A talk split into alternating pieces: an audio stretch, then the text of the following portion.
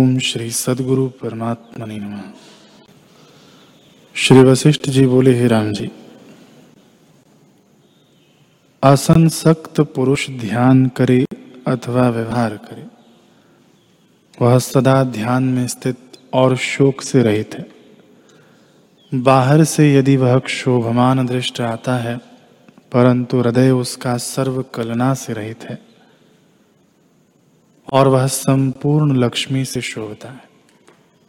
हे राम जी, जिस पुरुष का चित्त चैत्य से रहित अचल है, सो विगत ज्वर है। उसको कुछ दुख स्पर्श नहीं करता। जैसे जल कमलों को स्पर्श नहीं करता और औरों को निर्मल करता है, और जैसे निर्मली मलिन जल को निर्मल करती है तैसे ही वह जगत को निर्मल करता है। जो आत्म तत्व में लीन है, सो क्षोभमान भी दृष्ट आता है, परंतु क्षोभ उसे कदाचित नहीं। जैसे सूर्य का प्रतिबिंब क्षोभमान दृष्ट आता है, परंतु सूर्य को कदाचित क्षोभ नहीं।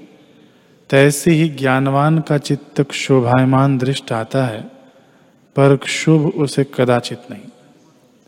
हे राम जी आत्मा रूपी पुरुष बाहर से मोर के पुच्छवत चंचल भी दृष्ट आता है, परंतु हृदय से सुमेरु पर्वत की नाई अचल है।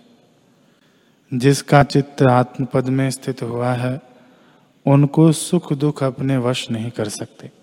जैसे स्फटिक को प्रतिबिंब का रंग नहीं चढ़ता, तैसे ही ज्ञानवान को सुख दुख का रंग नहीं चढ़ता। जिस पुरुष को परावर ब्रह्म का साक्षात्कार हुआ है उसका चित्त राग द्वेष से रंचित नहीं होता। जैसे आकाश में बादल दृष्ट आता है, परंतु आकाश से स्पर्श नहीं करता, तैसे ही ज्ञानवान के चित्त को राग द्वेष स्पर्श नहीं करते।